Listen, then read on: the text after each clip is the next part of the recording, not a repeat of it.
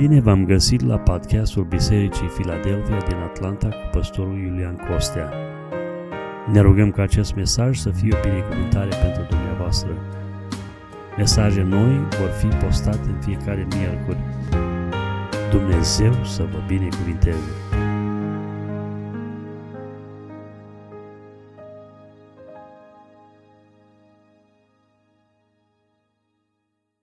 Vrei să fie numele Domnului. Dacă astăzi putem să uh, cântăm plin de convingere că noi suntem biserica, este pentru că într-o zi la Calvar, Domnul Iisus Hristos, prin moartea Lui, ne-a dat dreptul acesta, lăudat să fie numele Domnului. Și în dimineața aceasta ne-am, ne-am adunat în locul acesta să înălțăm numele Lui. Singurul nume vrednic de laudă, de cinste și mărire, binecuvântat să fie Domnul Iisus Hristos. Amin. Preabiților, vă invit pe toți cei care aveți Scriptura cu dumneavoastră să o deschidem împreună la 1 Petru, capitolul 3. Vom citi întreg capitolul, capitol rânduit pentru dimineața aceasta, să urmărim împreună cuvântul Domnului. Tot astfel, nevestelor, fiți supuse și voi bărbaților voștri. Pentru că dacă unii nu ascultă cuvântul, să fie câștigați fără cuvânt prin purtarea nevestelor lor. Când vă vor vedea felul vostru de trai curat și în temere, podoaba voastră să nu fie podoaba de afară, care stă în împletitura părului, în purtarea de scule de aur sau în îmbrăcarea hainelor, ci să fie omul ascuns al inimii, în curăție, în curăția nepieritoare a unui duh blând și liniștit, care este de mare preț înaintea lui Dumnezeu. Astfel se împodobeau odinioară sfintele femei care nădăjduiau în Dumnezeu și erau supuse bărbaților lor, ca Sara, care asculta pe Avram și îl numea Domnul ei. Ficele ei v-ați făcut voi dacă faceți binele, fără să vă temeți de ceva. Bărbaților, purtați-vă și voi la rândul vostru cu înțelepciune cu nevestele voastre, dând cinste femeii ca unui vas mai slab ca unele care vor moșteni împreună cu voi harul vieții, ca să nu fie împiedicate rugăciunile voastre. Încolo, tot să, fie, tot să fiți cu aceleași gânduri, simțind unii cu alții, iubind ca frați, miloși, smeriți. Nu întoarceți rău pentru rău, nici o cară pentru o cară. Din potrivă, binecuvântați că la aceasta ați fost chemați. Să moșteniți binecuvântarea. Că cine iubește viața și vrea să vadă zile bune, să-și înfrâneze limba de la rău și buzele de la cuvinte înșelătoare. Să se depărteze de rău și să facă binele, să caute pacea și să o urmărească. Căci ochii Domnului sunt peste cei neprihăniți și urechile Lui iau aminte la rugăciunile lor. În fața Domnului este împotriva celor ce fac răul. Și cine vă va face rău dacă sunteți plini de râvnă pentru bine? Chiar dacă aveți de suferit pentru neprihănire, ferice de voi, N-aveți nicio teamă de ei și nu vă tulburați, ci sfințiți în inimile voastre pe Hristos ca Domn. Fiți totdeauna gata să răspundeți oricui vă cere socoteală de nădejdea care este în voi, dar cu blândețe și teamă, având un cuget curat, pentru ca cei ce bârfesc purtarea voastră bună în Hristos să rămână de rușine tocmai în lucrurile în care vă vorbesc de rău. Căci este mai bine, dacă așa este voia lui Dumnezeu, să suferiți pentru că faceți binele decât pentru că faceți răul. Hristos de asemenea a suferit odată pentru păcate, El cel neprihănit, pentru cei nelegiuiți, ca să ne aducă la Dumnezeu. El a fost omorât în trup, dar a fost înviat în duh, în care s-a dus să propovăduiască duhurilor din închisoare, care fusese răzvrătite odinioară, când îndelunga răbdarea lui Dumnezeu era în așteptare în zilele lui Noe, când uh, se făcea corabia în care au fost scăpate prin apă un mic număr de suflete, și anume opt.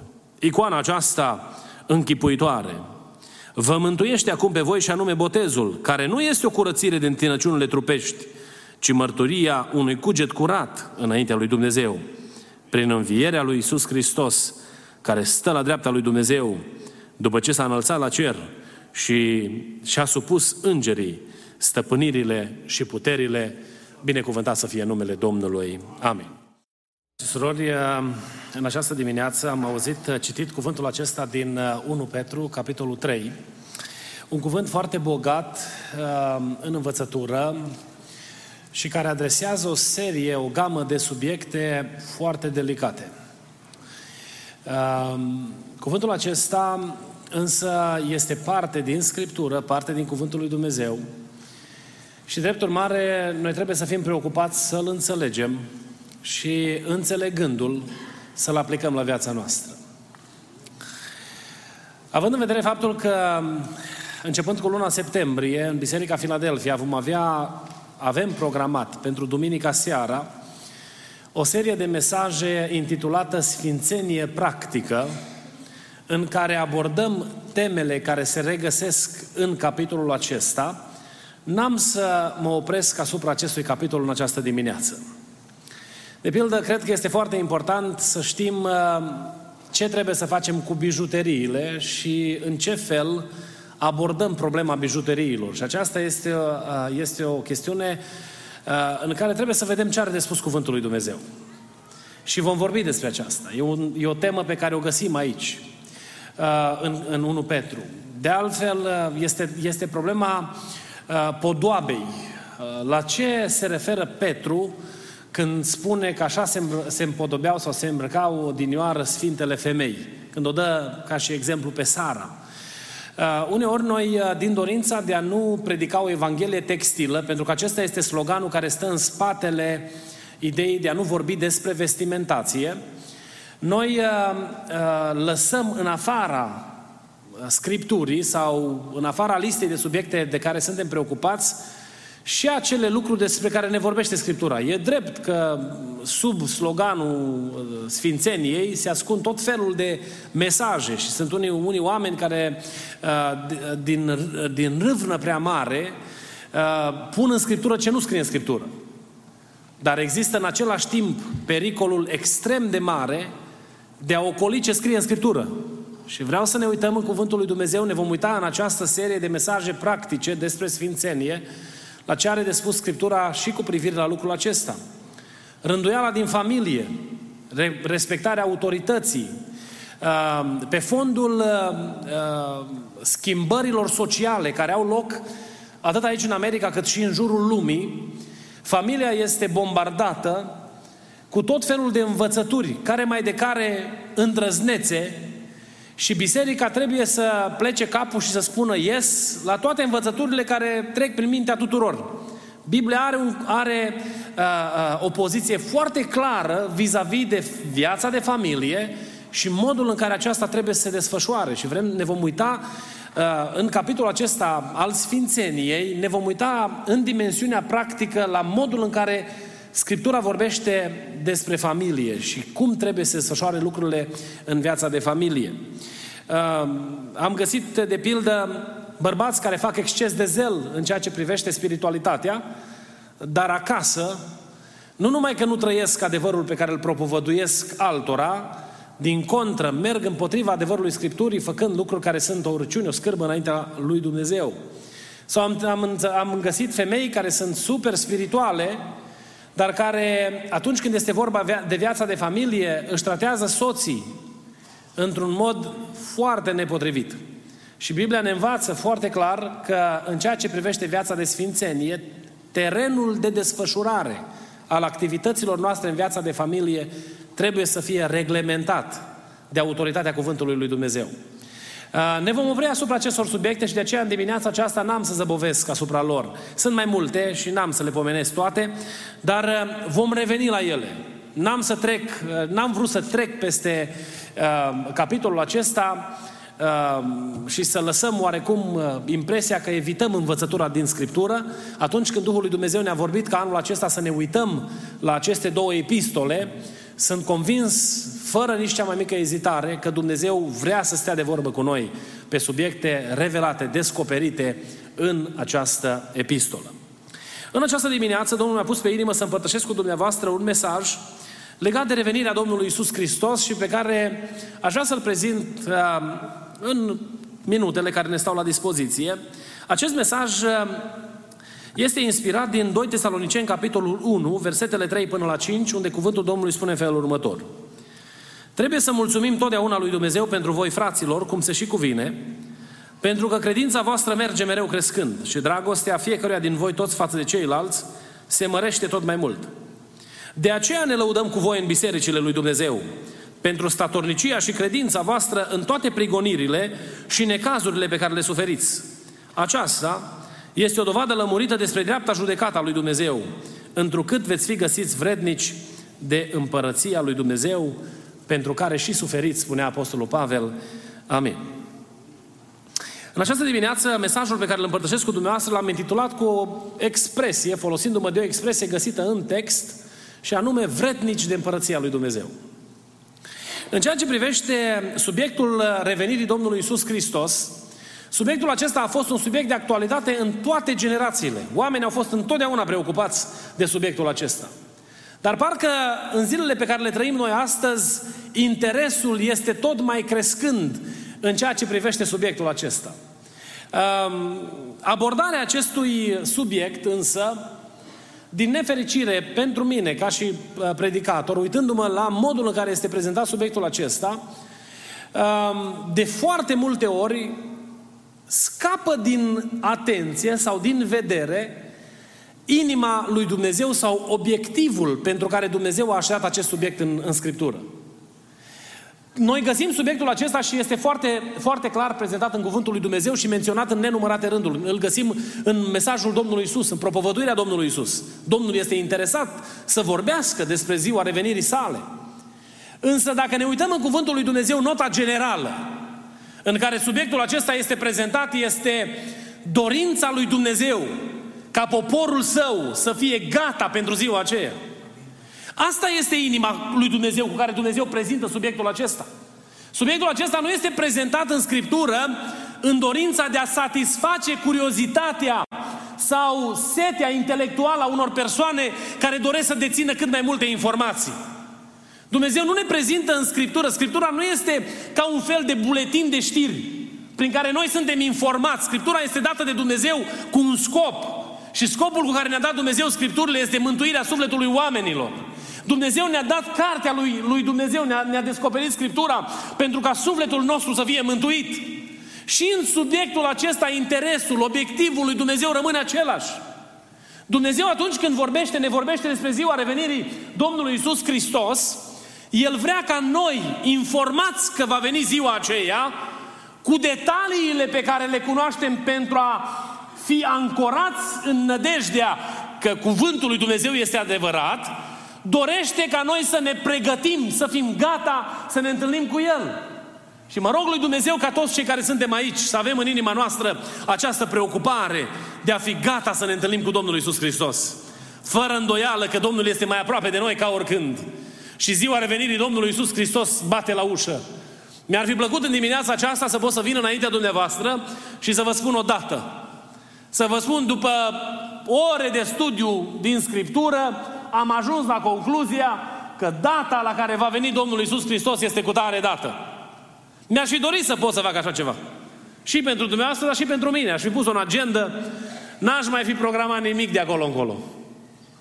Dar nu am de unde, nu, nu dețin informația aceasta.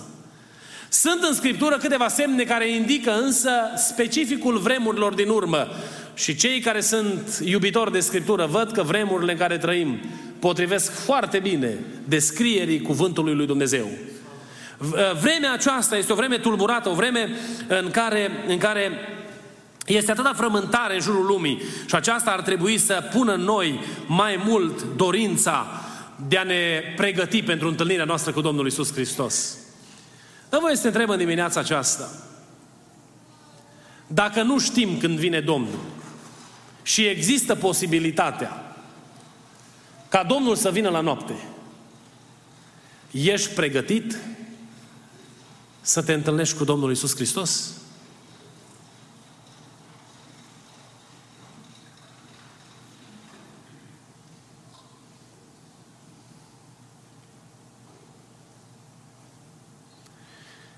Întrebarea asta nu e una simplă.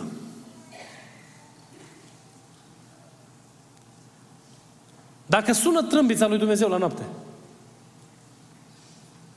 ești pregătit să te întâlnești cu Domnul Isus Hristos? Sunt pregătit să mă întâlnesc cu Domnul Isus Hristos. Știi că de răspunsul la întrebarea aceasta depinde soarta ta eternă?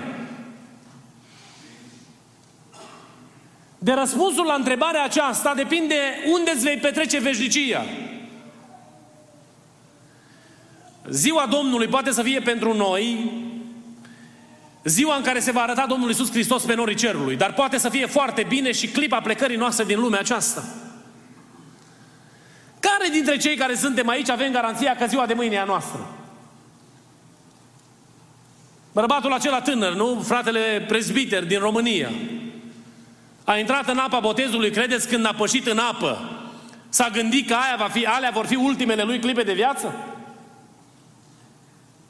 Că inima va ceda și va avea un heart attack și va muri acolo în, botez, în apa botezului?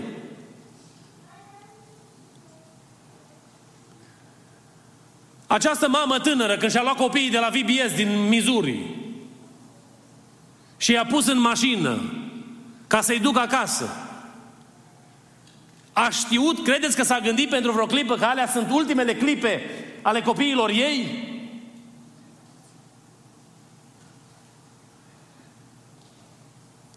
Viața aceasta este sub aprenta aceasta a necunoscutului și noi nu știm ziua în care va suna trâmbița lui Dumnezeu.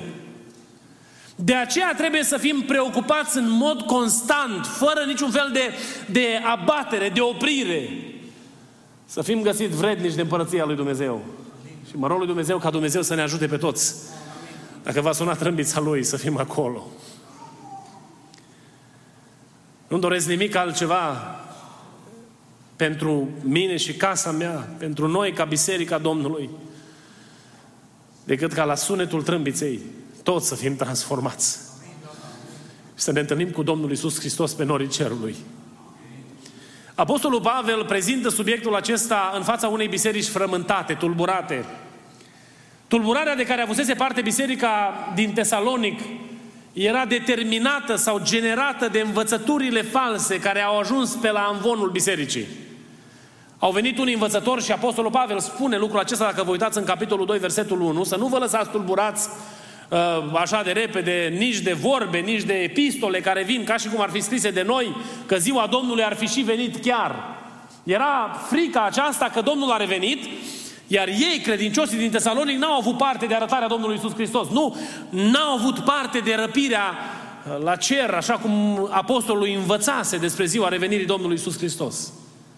Și Apostolul Pavel le zice, uitându-mă la voi, uitându-mă la modul în care trăiți, la felul în care vă duceți viața, afirm cu convingere și cu tărie că voi sunteți vrednici de împărăția lui Dumnezeu. Și dacă Domnul ar fi venit, voi erați împreună cu El. Nu vă neliniștiți. Nu stați frământați și întristați în inimile voastre de aceste, de aceste zvonuri false care se perindă printre voi sau care își fac loc în părtășiile voastre. Pentru că dacă Domnul s-ar fi întors, voi erați împreună cu El. Mă gândesc dacă Apostolul Pavel s-ar fi uitat la Biserica Filadelfia și ne-ar fi văzut tulburat pe același subiect. Ar fi putut să ne scrie și nouă lucrul acesta. Eu mă gândesc așa, că e de datoria mea ca păstor să mă gândesc la voi toți în Biserica Filadelfia. Dar cred că Duhul Sfânt ne, ne îndeamnă să ne gândim, să ne uităm fiecare dintre noi la noi și casele noastre. Dacă Apostolul Pavel ar fi scris despre familia ta, ar fi putut să scrie ei sunt vrednici de împărăția lui Dumnezeu. Sau voi sunteți vrednici de împărăția lui Dumnezeu.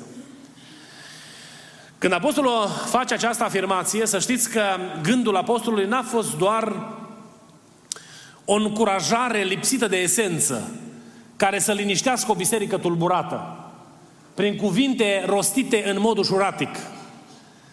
Ci apostolul face această afirmație bazat pe o realitate. Și din această realitate aș vrea să învățăm câteva lucruri în această dimineață. Prima subliniere pe care Apostolul Pavel o face cu privire la Biserica din Tesalonic atunci când el spune că ei sunt vrednici de împărăția lui Dumnezeu, este prezentată în versetul, în versetul 3 din textul pe care l-am citit. Și auziți ce spune cuvântul Domnului aici. Trebuie să mulțumim totdeauna lui Dumnezeu pentru voi, fraților, cum se și cuvine, pentru că credința voastră merge mereu crescând punând câteva puncte până la locul unde găsim titlu, credința voastră merge mereu crescând și voi sunteți vrednici de împărăția lui Dumnezeu. Voi sunteți vrednici de împărăția lui Dumnezeu pentru că aveți credință și credința pe care o aveți în voi crește. Um, oare ce-o fi văzut apostolul? La ce s-o fi referit apostolul atunci când a spus că credința crește? Sunt anumite coordonate care pot indica nivelul credinței pe care noi îl avem sau la ce o fi vrut apostolul să se refere? Studiind cuvântul lui Dumnezeu, găsesc în Scriptură cel puțin două nivele ale credinței pe care le-am am încercat să le numesc ușor pentru a le ține bine minte. Primul nivel este nivelul acceptării. Ce se întâmplă la nivelul acesta? În baza credinței, care este darul lui Dumnezeu, noi primim puterea să-L acceptăm pe Domnul Isus Hristos ca mântuitor personal. Și primim puterea să credem că sângele lui Isus Hristos este soluția pentru păcatele noastre. Asta nu vine de la noi, spune Apostolul Pavel în Efeseni, capitolul 2, ci este darul lui Dumnezeu. La nivelul acesta al acceptării, omul care nu are puterea pătrunderii tainelor lui Dumnezeu, primește această abilitate de a crede că Isus Hristos este Fiul lui Dumnezeu și că El iartă păcatele oamenilor. Nivelul acesta îmi place să cred că toți l-am experimentat. Când ne aducem aminte de ziua în care expuși fiind cuvântului lui Dumnezeu, și aș vrea să fac o mică paranteză aici, pentru că sunt unii care predică în zilele noastre că omul nu are niciun fel de contribuție la procesul răscumpărării lui, încercând să zugrăvească că meritul este în exclusivitatea lui Dumnezeu și și procesul este în exclusivitatea lui Dumnezeu. Omul are un rol în procesul mântuirii. Și știți care este rolul omului în procesul mântuirii? Acela de a se expune adevărului, de a se lăsa expus adevărului cuvântului lui Dumnezeu. Cuvântul este cel care produce transformarea. Dar transformarea aceasta se întâmplă pe fondul deschidere inimii față de adevăr. Și noi ne ducem și ascultăm cuvântul lui Dumnezeu, invităm oameni să asculte cuvântul lui Dumnezeu și în prezența cuvântului lui Dumnezeu, omul este cercetat. Pentru că dacă teoria cealaltă ar fi valabilă, înseamnă că n-ar mai fi nevoie de procesul propovăduirii. În, în, în, în această lucrare a mântuirii sufletului. Stă omul la plajă sau stă omul, uh, eu știu, pe un munte sau stă omul în cochilia lui sau în palatul pe care îl are și dintr-o dată, cercetat așa din senin de harul irezistibil al lui Dumnezeu, spune lui Dumnezeu, Doamne, vreau să te slujesc. Nu, trebuie să existe procesul în care noi ne expunem adevărului. Și aceasta este contribuția noastră. Noi nu ne putem aroga un merit mai mare decât acesta, pentru că atunci când noi ne expunem adevărului, adevărul este cel care ne convinge că suntem păcătoși. Duhul lui Dumnezeu lucrează în noi înțelegerea acestui cuvânt al lui Dumnezeu și drept urmare suntem binecuvântați cu cunoașterea lui Hristos și viața ne este transformată, binecuvântat să fie numele Domnului. În baza acestui sau la nivelul aceste, acesta al credinței, noi după ce ne-am, ne-am expus adevărului, primim puterea din partea lui Dumnezeu să acceptăm că Isus Hristos este soluția lui Dumnezeu pentru păcatele noastre. Și lucrul acesta, pentru noi care suntem pocăiți de atâția ani, pare un lucru simplu. Păi normal că Isus e soluția pentru păcatele noastre. 4 miliarde, mai mult de 4 miliarde de oameni astăzi, la ora asta, nu cred că Isus Hristos este Fiul lui Dumnezeu. Și nu cred că Isus Hristos este soluția pentru păcatele oamenilor. Dar noi, datorită faptului că am avut harul acesta din partea lui Dumnezeu, am înțeles binecuvântata, binecuvântarea aceasta de care ne face parte Dumnezeu prin lucrarea Domnului Isus Hristos și l-am acceptat pe Isus ca Domn al vieților noastre. Și a fost ziua în care ne-am predat viața Lui și am început să umblăm frumos împreună cu Dumnezeu, lăudat să fie numele Domnului. Dar credința noastră nu trebuie să rămână la nivelul acceptării. La nivelul acceptării se dau marile bătălii. Când omul se întreabă în mintea lui dacă cu adevărat Dumnezeu există, dacă cu adevărat uh, Dumnezeu lucrează în viața oamenilor, dacă cu adevărat jertfa lui Hristos este soluția pentru păcat, noi trebuie să ieșim din starea aceasta. Este trist că sunt anumiți credincioși care după 20 de ani de pocăință îi auzi rugându-se rugăciunea ateului. Știți care este rugăciunea ateului, nu? Doamne, dacă Tu existi, fă cu tare lucru. Doamne, dacă chiar ai vorbit, fă cu tare lucru. Doamne, cer dacă chiar vrei de la mine cu tare lucru care este prezentat în Scriptură, Doamne, fă ceva. Și cer lui Dumnezeu to prove himself, să demonstreze ceva. Da, la nivelul acceptării se întâmplă această negociere copilărească. Și Dumnezeu coboară la nivelul nostru și ne lămurește. Ne arată prin semne, prin minuni, prin descoperiri supranaturale, că mesajul Scripturii este adevărat. Dar noi trebuie să ieșim de la nivelul acesta și să mergem mai departe în creșterea noastră. Credința noastră trebuie să crească. Și știți care este un al doilea nivel pe care eu îl găsesc în Scriptură al credinței? Este nivelul sacrificiului. Când datorită credinței sunt gata să mă sacrific de dragul lui Hristos. Să-mi dau viața pentru Hristos, dacă este cazul. Pentru că atunci când este vorba de părtășia mea cu Dumnezeu, în viața mea înțeleg că așa cum Hristos a murit pentru mine și eu trebuie să fiu gata să-mi dau viața pentru El. Și eu trebuie să fiu gata să-mi dau viața pentru principiile și valorile împărăției. Rească Dumnezeu să vină acum, în perioada în care trăim noi astăzi, o perioadă de, pri, de prigoană. Ar fi marele test în care s-ar vedea cât de puternică este credința noastră. Să vină șeful de la serviciu să intre în birou să te întrebe, ești pocăit? Da, sunt pocăit. De azi nu mai lucrez aici. Să te trimit acasă. Și tu să, să continui să rămâi încrezător că ceea ce ai trăit în viața ta spirituală este drept, adevărat și să-L onorezi pe Dumnezeu cu umblarea ta. Și acea întâmplare cu acei mascați care au intrat în biserică cu cagulele pe cap și au vrut, uh, au, s-au ridicat cu uh, armele către mulțimea care era adunată și au zis, domne, noi azi aici, noi nu avem treabă decât cu pocăiții. Eu înțeleg că unii ați venit numai așa. Aici, dacă nu sunteți pocăiți cu adevărat și nu sunteți credincioși, puteți pleca acasă. Și întâmplarea spune că din mulțimea cea mare de oameni au rămas o mână de oameni. Și ăștia și-au dat jos cagulele și au zis păstorului, de acum poți să predici că te-am scăpat de ipocriți. Dar realitatea care este? Vine ziua testului în viață. Vine ziua încercării. Vine ziua în care doare, este greu, când lacrimile brăzdează obrazul. Și când suntem chemați să înaintăm prin credință în numele Domnului Isus, păstrând valorile împărăției lui Dumnezeu. Când cei mai mulți din jurul nostru ne spun că nu se merită, când cei mai mulți cu care intrăm în contact ne spun că pocăința este o prostie și să te ții de adevăr când îți merge rău și viața ți este complicată, este, este, este o nebunie. Și în momentele acelea de presiune, să poți să stai drept înaintea lui Dumnezeu și să-i spui Domnului cum mi-a spus Iov, Domnul a dat, Domnul a binecuvântat să fie numele Domnului. Prea iubiților, testul credinței va veni. Pentru că Dumnezeu vrea să ne dea posibilitatea aceasta să mărturisim, să dăm dovadă de faptul că credința noastră crește, pentru ca noi să fim întăriți în nădejdea că într-o zi vom fi în împărăția lui Dumnezeu.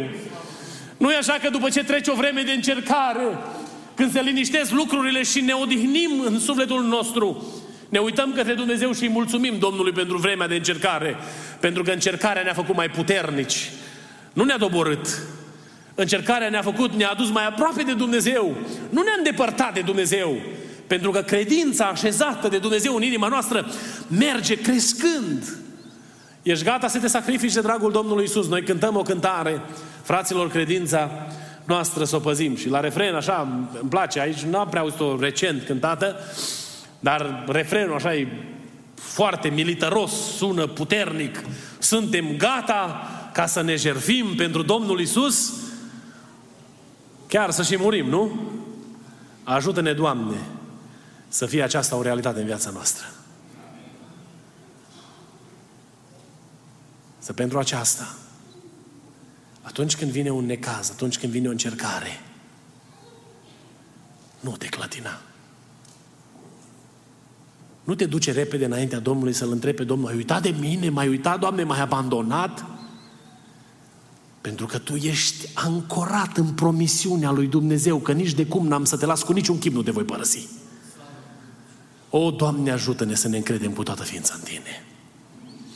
Când se, arată zorile, când se arată zorile încercării, să știți că ceea ce ne ține în picioare este nădejdea că promisiunile lui Dumnezeu sunt drepte și cuvântul lui este adevărat. Laudat și binecuvântat să fie numele Domnului. Un al doilea lucru despre care Apostolul Pavel spune aici, o afirmație pe care o face pentru biserica din Tesalonic, tot în versetul 3, spune aici, trebuie să mulțumim totdeauna lui Dumnezeu pentru voi, fraților, cum se și cuvine, pentru că credința voastră merge mereu crescând. Dar nu se oprește aici, ci merge mai departe și spune și dragostea fiecăruia din voi față de ceilalți se mărește tot mai mult. Apostolul Pavel vine și identifică al doilea element și le spune voi nu numai că aveți credință care condiționează relația pe verticală, dar voi aveți și dragoste care condiționează relațiile pe orizontală. Și datorită acestei realități voi sunteți vrednici de împărăția lui Dumnezeu. Scriptura merge mână în mână să... Este impresionant dacă studiem subiectul acesta al uh, uh, uh, manierei în care se manifestă relația omului cu Dumnezeu, găsim că omul care declară că Isus este Fiul lui Dumnezeu are un comportament adecvat față de semenii săi. Astea merg mână în mână. Și Apostolul Pavel le spune că ăsta este testul. Aici este testul. Când voi umblați viața de credință în fiecare zi, în viața voastră trebuie să se vadă dragoste de aproape, de semeni. Trebuie să vă iubiți unii pe alții. Dragostea aceasta, să știți că n-a fost ideea noastră. Noi nu avem putere să iubim. Ci dragostea a fost turnată în inimile noastre prin Duhul Sfânt, spune Apostolul Pavel la Roman, capitolul 5. Prin lucrarea Domnului Isus Hristos. El a venit să ne arate ce este dragostea. Nu știu cum vă simțiți dumneavoastră. Eu nu mă simt capabil să iubesc cu puterile mele. Eu întotdeauna mă rog lui Dumnezeu, Doamne, ajută-mă să pot iubi. Doamne, lasă-L pe Duhul Tău să rodească în mine dragoste. Că dacă te duci după impulsul firii, firea spune altceva. Și găsim faptele firii care sunt acolo. Dar vine Duhul lui Dumnezeu, ia stăpânire peste noi și din momentul în care am intrat sub stăpânirea Duhului Sfânt al lui Dumnezeu, noi producem dragostea, emanăm, transmitem dragoste. Ne iubim unii pe alții. Și dragostea, știți cum este? 1 Corinteni ne spune cum se manifestă ea. Că noi spunem uneori, eu iubesc, frate, pe toți frații. Iubesc, dar cum iubești? Pentru că nu iubești cum te gândești tu că ar fi potrivit sau bine, ci trebuie să iubești conform cuvântului lui Dumnezeu. Și dragostea, spune Apostolul Pavel că trebuie să crească. Și aici am identificat două nivele și foarte pe scurt le, le menționez. Ca și la credință, ca să fie ușor să le ține minte. Este primul nivel, nivelul acceptării în dragoste. Când noi, la acest nivel al dragostei, al iubirii în viața noastră, primim puterea din partea lui Dumnezeu să ne acceptăm unii pe alții. Noi suntem foarte diferiți unii de alții. Dar dintr-o dată, intrând în părtășia bisericii sau în părtășia trupului Hristos, ne acceptăm unii pe alții datorită dragostei lui Dumnezeu. Și găsești oameni care au diferite pregătiri uh, uh, profesionale, că se adună la biserică și se roagă cu un gând, acceptându-se unii pe alții. Stăm pe bancă cu diferențe majore, foarte mari între noi, din punct de vedere al educației, din punct de vedere al realizării financiare. Suntem diferiți unii de alții, din punct de vedere al manierelor, modului în care am crescut. Suntem diferiți unii de alții. Dar aceste diferențe cad la pământ. Pentru că ele nu mai sunt miza tensiunilor dintre oameni, ci ele sunt lăsate la o parte datorită iubirii lui Hristos. Eu n-am întâlnit niciodată gândul că la rugăciune sau când cântăm, cântăm așa numai cei dintr-o anumită categorie sau ne rugăm numai cei din cealaltă categorie. Noi toți deopotrivă slujim lui Dumnezeu pentru că ne numim frați în Domnul Isus Hristos. Am întâlnit un, uh, o situație care părea caragioasă, dar care ilustra extraordinar de frumos uh, imaginea iubirii creștine. Au venit toată la Reșița doi frați care mărturiseau Evanghelia și lucrarea lui Dumnezeu. Unul dintre ei a fost pușcăreaș și celălalt era, fusese ofițer la închisoarea unde omul acesta servise un anumit timp datorită lucrurilor rele pe care le-a făcut. Și au venit și au vorbit amândoi despre Harul lui Dumnezeu. Și mă gândeam, dacă înainte ăștia doi se urau de moarte și nu vreau să se vadă unul pe celălalt, dragostea lui Dumnezeu i-a adus împreună să lucreze pentru Dumnezeu, să accepte unul pe altul și să facă o lucrare frumoasă pentru Părăția lui Dumnezeu. Pentru că asta face dragostea lui Hristos. Ne leagă, ne strânge la oaltă. Cine dă puterea aceasta să ne acceptăm unii pe alții. Să ne uităm unii la alții și să ne numim frați. Fără să ne gândim de uh, uh, lucrurile care ne separă sau care ne-ar face să fim diferiți unii de alții. Noi toți suntem frați în Domnul Isus Hristos. Punct. Dar dragostea aceasta nu trebuie să rămână la nivelul acesta, când noi ne acceptăm și nu avem nimic cu nimeni, nu? Dragostea aceasta trebuie să crească, spune Apostolul Pavel. Și să ajungem, ca și la credință, să ne sacrificăm unii pentru ceilalți. Să facem sacrificii în virtutea dragostei pe care o purtăm unii față de alții. La nivelul acesta al sacrificiului am o preocupare constantă în lăuntrul meu ca fratelui meu să-i meargă bine. Să-l văd pe fratele meu că propășește. Eu pentru mine, nu știu cum se dumneavoastră, eu am un test, așa, pentru sufletul meu, să, care mi-l fac singur, nu chem pe nimeni să-mi scrie pe foaie sau să-mi evalueze lucrul ăsta. Însă, în inima mea, dacă apare o anumită situație și trebuie să iert pe cineva, numai când simt că mă rog pentru el ca pentru o parte, o persoană din familia mea, știu că l-am iertat cu, cu adevărat. Asta este pentru sufletul meu. Mă rog înaintea Domnului și nu mă soară nimeni, nu stă nimeni să mă, să mă catalogheze în niciun fel. O pun înaintea dumneavoastră pentru a vă spune cum procedez eu în, în dreptul vieții mele. Să știți că iubirea adevărată este gata de sacrificiu și fără asta noi nu vedem împărția lui Dumnezeu. Dacă noi nu suntem gata să ne sacrificăm, v-am mai spus eu și cu altă ocazie despre întâmplarea de la Oradia. Mă dusesem la Oradea și eram nou acolo, nu cunoșteam comunitatea încă și au, a trimis cineva un bilet să ne rugăm pentru o fetiță care era bolnavă.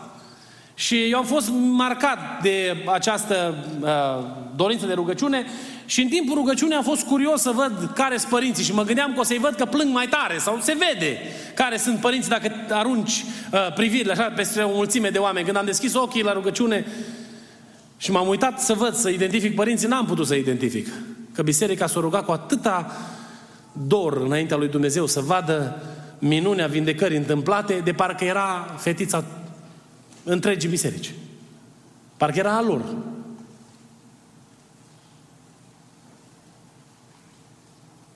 Când noi ajungem să fim gata să ne sacrificăm unii pentru alții și nevoia semenilor noștri să fie nevoia noastră, de fapt, în viața noastră se manifestă dragostea aceea care ne califică pentru împărăția lui Dumnezeu. Să știți că noi avem atâtea motive și diavolul ne aduce la nivelul minții atâtea motive ca să nu iubim. Și o, ne justificăm. O, păi nu, persoana asta, asta nu merită iubită. Dar Biblia nu spune că dragostea noastră trebuie să fie preferențială, ci dragostea noastră să fie necondiționată. Aș vrea să vă întreb eu astăzi, câți dintre noi, cei care suntem aici, am meritat iubirea lui Hristos? Am citit o chestie frumoasă, a postat un pastor din Canada uh, pe unul din mijloacele de socializare. Spunea că e foarte simplu să-i descrii pe oameni folosind trăirile emoționale și fără a ține cont de modul în care te-a privit sau te privește Dumnezeu pe tine știind totul despre tine. Noi pe oameni îi filtrăm și catalogăm sau îi, îi punem în categorii în funcție de faptele pe care noi le vedem că le fac. Și asta uneori ne dă justificarea de a iubi sau nu iubi. De a ne manifesta potrivit sau nepotrivit față de ei. Să Biblia ne spune că maniera în care se uită Dumnezeu la noi este plină de iubire.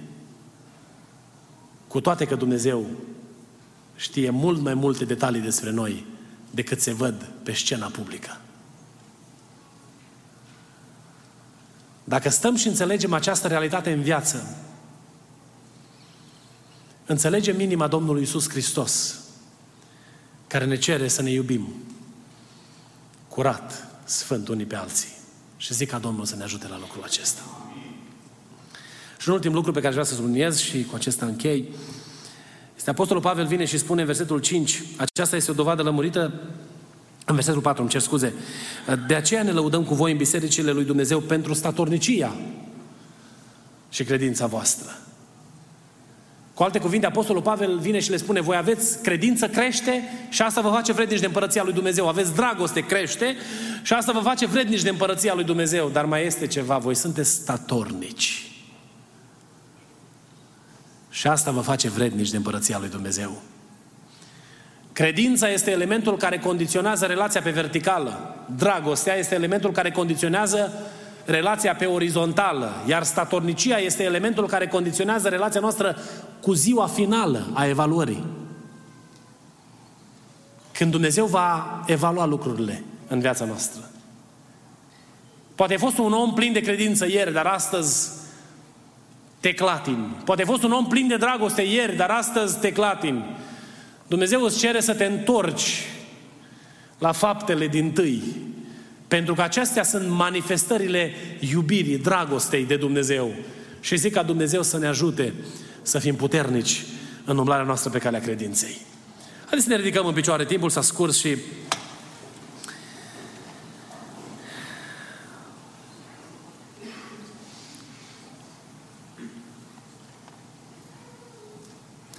Uitându-ne la elementele acestea prezentate în Cuvântul lui Dumnezeu în dimineața aceasta, ce am putea să spunem lui Dumnezeu? Putem să ne ducem înaintea Domnului și să-i mulțumim că suntem vrednici de împărăția Lui sau ar trebui să-i spunem, Doamne, ajută-ne? Ori de câte ori ne punem în fața cuvântului lui Dumnezeu, noi realizăm că mai avem pași mulți de făcut până la a fi ceea ce Dumnezeu vrea să fim. De aceea vă chem împreună cu mine în dimineața aceasta să ne, pregăt- să ne plecăm înaintea lui Dumnezeu cu smerenie și să spunem Domnului, Doamne, ajută-ne ca ziua revenirii tale să ne găsească gata.